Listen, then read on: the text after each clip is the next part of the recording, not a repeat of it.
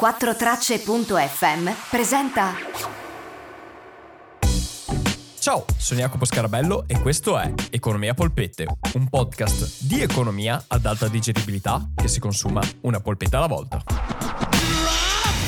Ciao, prima della domanda di questa settimana voglio ricordarvi che se volete supportare il progetto potete farlo su TP andate su TP che è scritto con 3e.it e lì trovate Economia Polpette digitando nel motore di ricerca oppure trovate in descrizione a questa puntata o in bio ad Instagram il modo per raggiungere TP e lì potrete avere anche dei contenuti aggiuntivi se supportate il progetto.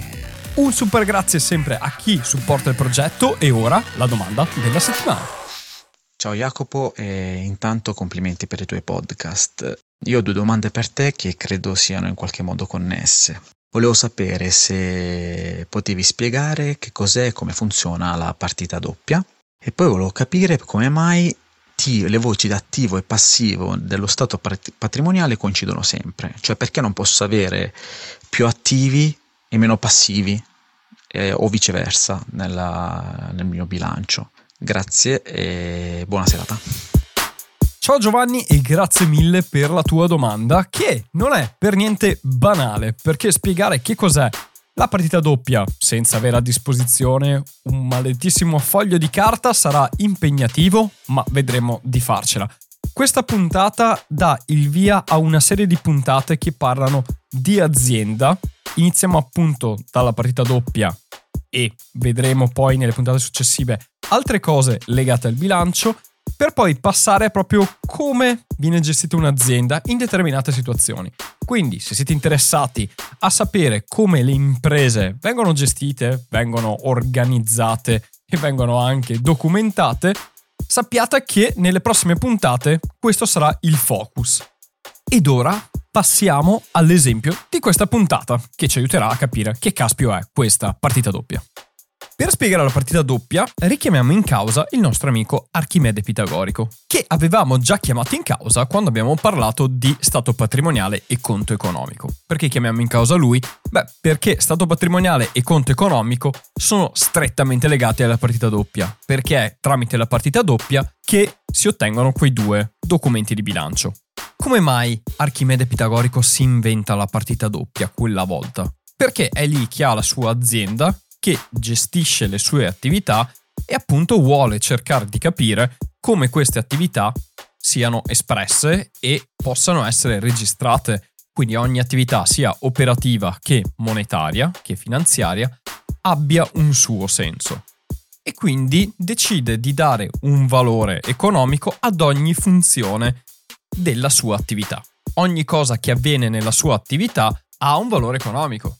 Archimede però guardando la sua società si rende conto che le operazioni che dovrebbe scrivere, una per una, in un libro che decide di chiamare libro giornale, e chi l'avrebbe mai detto è esattamente come si chiama in contabilità, e in questo libro registra ogni operazione, ma guardando ogni operazione si rende conto che ci sono delle operazioni che generano costi o ricavi e quindi danno vita all'utile di esercizio e altre operazioni invece che sono delle variazioni finanziarie, che invece si riferiscono a movimentazioni del denaro presenti, future o passate. Presenti nel senso di cash di denaro che si ha in mano in questo momento, future nel senso di uscite o entrate future di denaro, quindi crediti o debiti, o del passato, ossia soldi che sono arrivati o sono stati spesi nel passato e che hanno ancora un'influenza finanziaria nella società. Quindi immobilizzazioni sono soldi spesi nel passato che danno ancora un valore economico e quindi stanno là,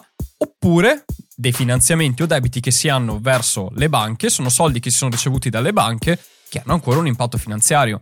E queste cose, queste movimentazioni finanziarie, non sono per forza legate alle movimentazioni economiche. Quindi è bene separarle. Però Archimede si rende anche conto che queste movimentazioni finanziarie ed economiche sono collegate in qualche modo.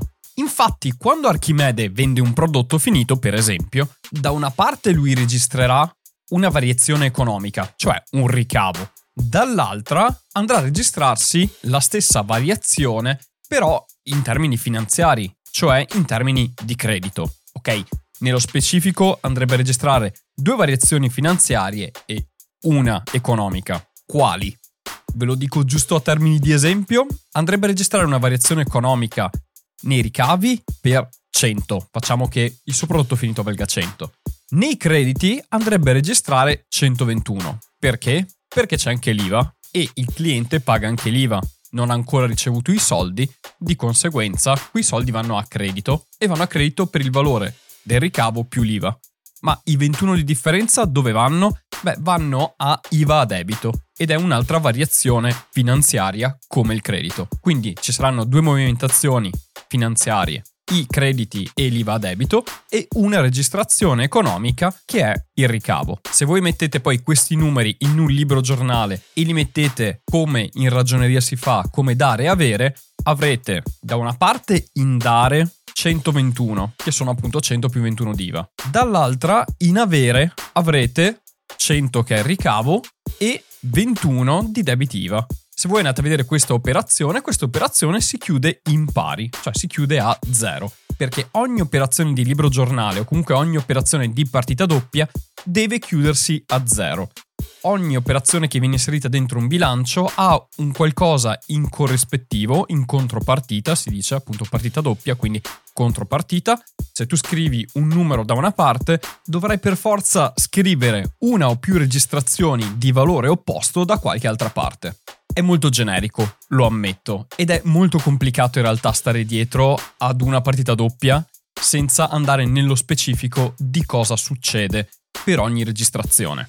Mettiamola così, settimana prossima parliamo di principi contabili che sono le regole che dicono dove va una varia operazione che l'impresa compie dal punto di vista economico-finanziario, dove finiscono in bilancio e quindi dove vanno registrate e quindi sono i principi contabili che dicono quella tale operazione dove va registrata e come.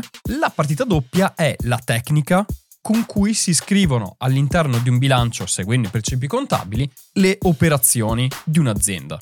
Quindi, di fondo, la partita doppia è la tecnica che serve per riuscire a registrare un bilancio e per buttare dentro un bilancio quello che la società fa operativamente ogni giorno. Come avete notato già da Archimede che vende un prodotto e non scrive su un foglietto venduto un prodotto per cento, ma fa tre registrazioni, ossia registra un ricavo, un credito e un debito, questo vi fa capire la complessità innanzitutto di come si scrive un bilancio e di come vadano a essere inserite dentro un bilancio un'operazione singola, ma anche il fatto che ogni operazione aziendale può andare a movimentare il bilancio in maniera molto diversa e toccando anche più punti. Un'altra cosa che spero si sia intuita è che il bilancio deve sempre andare in pareggio, perché è per definizione ogni volta che si mette una posta in dare o in avere, bisognerà chiudere quella posta che si è iscritta con un qualcosa in contropartita, quindi di valore opposto, che vada a chiudere.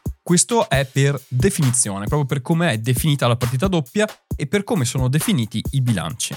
Questo è fatto perché il bilancio alla fine della fiera deve quadrare, ossia deve essere verificato che tutte le informazioni sono state inserite correttamente. Il modo per capire se sono tutte state inserite correttamente è che tutte le varie registrazioni vadano a chiudersi a zero. Quindi quello che è stato aggiunto in dare e quello che è stato poi messo in avere, o viceversa, sono di pari importo alla fine della fiera. Quello che fa la partita doppia, in maniera forse controintuitiva per chi non ha studiato ragioneria, per me lo è stato, per esempio, io uscivo dallo scientifico, ho fatto economia, quando ho fatto esami di ragioneria e di economia aziendale, per me sembrava totalmente illogico utilizzare la partita doppia.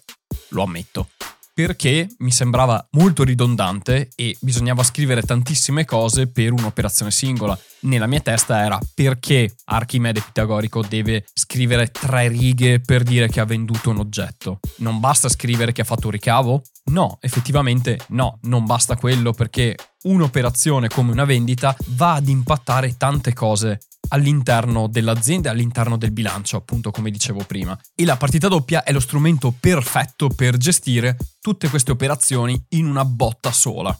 E il fatto che debbano poi sempre chiudersi a zero, ossia se sommiamo tutto quello che abbiamo in dare deve essere uguale a tutto quello che abbiamo in avere, ci dà la serenità che ogni volta che chiudiamo a zero abbiamo messo tutte le informazioni in maniera corretta, cosa che se noi facessimo una registrazione a buffo senza questa ridondanza di informazioni rischieremmo di perderci cose per strada. Quindi grazie che esiste il metodo della partita doppia perché è veramente funzionale per la scrittura di un bilancio. Ora potrete capire anche i meme di economia aziendale che se siete studenti magari vedete girare sul fatto che quando un bilancio è chiuso a zero e dare e avere sono uguali è un miracolo perché vuol dire che si è fatto tutto giusto e per uno studente non è una cosa ovvia. Poi, perché un bilancio quadri e tutto funzioni, bisogna seguire i principi contabili. Dei principi contabili, come dicevo, ne parliamo settimana prossima. Volevo poi rispondere alla seconda parte della domanda di Giovanni, che appunto chiede perché il bilancio attivo e passivo con lo stesso valore. Ora, come intuirete, sicuramente è legato al fatto che la partita doppia deve per definizione quadrare dare e avere.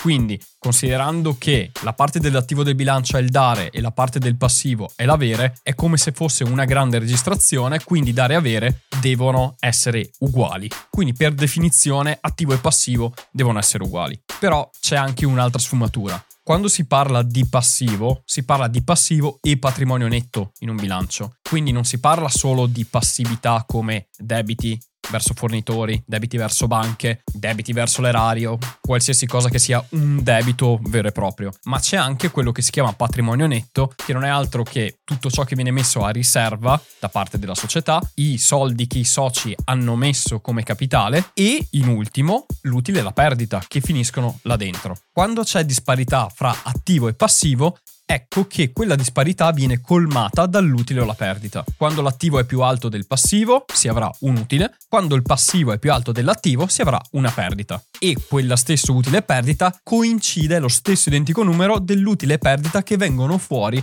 sul conto economico. E quella è la prova del 9, che questi due numeri sono uguali e che tutto si chiude, che il bilancio è stato fatto correttamente e che non ci si è persi i numeri per strada o non si sono messi dei numeri sbagliati nelle varie poste. Giovanni, io spero di aver risposto alla tua domanda. Devo dire che questa è stata una delle puntate più difficili per me da fare perché la partita doppia non è facile da spiegare sulla voce e spero che si sia capita e vi abbia dato qualcosa in più questa puntata rispetto a quello che non sapevate prima e vi abbia anche chiarito il tema. Se come Giovanni avete anche voi delle domande di economia, di qualsiasi tipo, beh, mandatemele sul mio Instagram. Fra l'altro su Instagram sto pubblicando ogni benedettissimo giorno dei reel su temi vari, quindi se volete avere qualcosa di più di attualità li trovate sulla mia pagina Instagram che è Economia Polpette. Sempre sulla mia pagina Instagram trovate in biografia una serie di link che vi mandano da una parte ATP, che è il modo per supportare il progetto e ricevere dei contenuti aggiuntivi. Dall'altra vi manda anche su una lista di libri che vi consiglio di leggere, quindi se avete dei libri che volete leggere e non sapete da dove partire sull'economia, ho fatto una lista lunghissima, lì trovate tutto quello che vi serve. Quindi andate sulla mia pagina Instagram che è Economia a polpette e lì trovate tutto quello che c'è da sapere di base per comunicare con me sicuramente per supportare il progetto e anche per avere contenuti in più rispetto al podcast che esce una volta alla settimana. Fra le altre cose, faccio anche delle storie in cui tengo aggiornato sulle cose che sto facendo e se ci sono ritardi come questa puntata che uscirà in ritardo, li trovate sempre su Instagram, come anche se faccio delle live. Tra le altre cose, ormai fisso, faccio le live ogni venerdì sera alle 21.30. Sappiatelo su Twitch e su Instagram. Se volete, venite, è bello, ci divertiamo e mi vedete anche in faccia per chi di voi non mi ha mai visto in faccia. Ragazzi, grazie mille per avermi ascoltato anche questa volta e anche questa settimana. Noi ci sentiamo la prossima. Fino ad allora vi mando un grandissimo abbraccio e come sempre, ciao da Jacopo.